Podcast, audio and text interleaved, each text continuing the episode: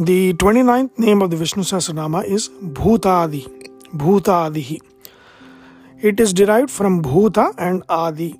Bhuta is either animate beings um, or Bhuta can be Panchabhutas or the elemental creation, the elements. So, in both the senses, Bhuta is animate beings or the elements, and Adi is the first cause. He who is there first, or he who is the first cause. So, in that sense, Bhutadihi means he who is the first cause of all of the animate creations of this universe, or the first cause of the elements, the Panchabhutas that created this universe. Therefore, he is Bhutadi. This is similar to, say, uh, in the first verse, Bhutakrit that we saw, the, the cause of all of the animate beings. Um, and so it is a repetition. But you have to understand that these are two different forms that have created the universe. Um, it might be these are two different forms. There's a Bhut Adi was a, a form that created the universe once, and Bhutakrit is another form that created the universe in another another uh, in another um, time or in another creation.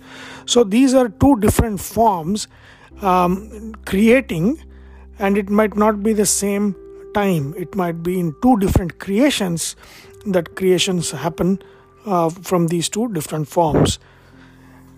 Uh, another way of looking at Bhutadi is uh, Bhuta is is fullness, uh, that which is full. Bhuti is is full or complete, and Adi is cause of. First, in the cause of. That means he fullness as in our fullness, as in Mukti, and Adi is the one who gives or causes Mukti. So he who is the giver of Mukti to us, he is Bhutadi.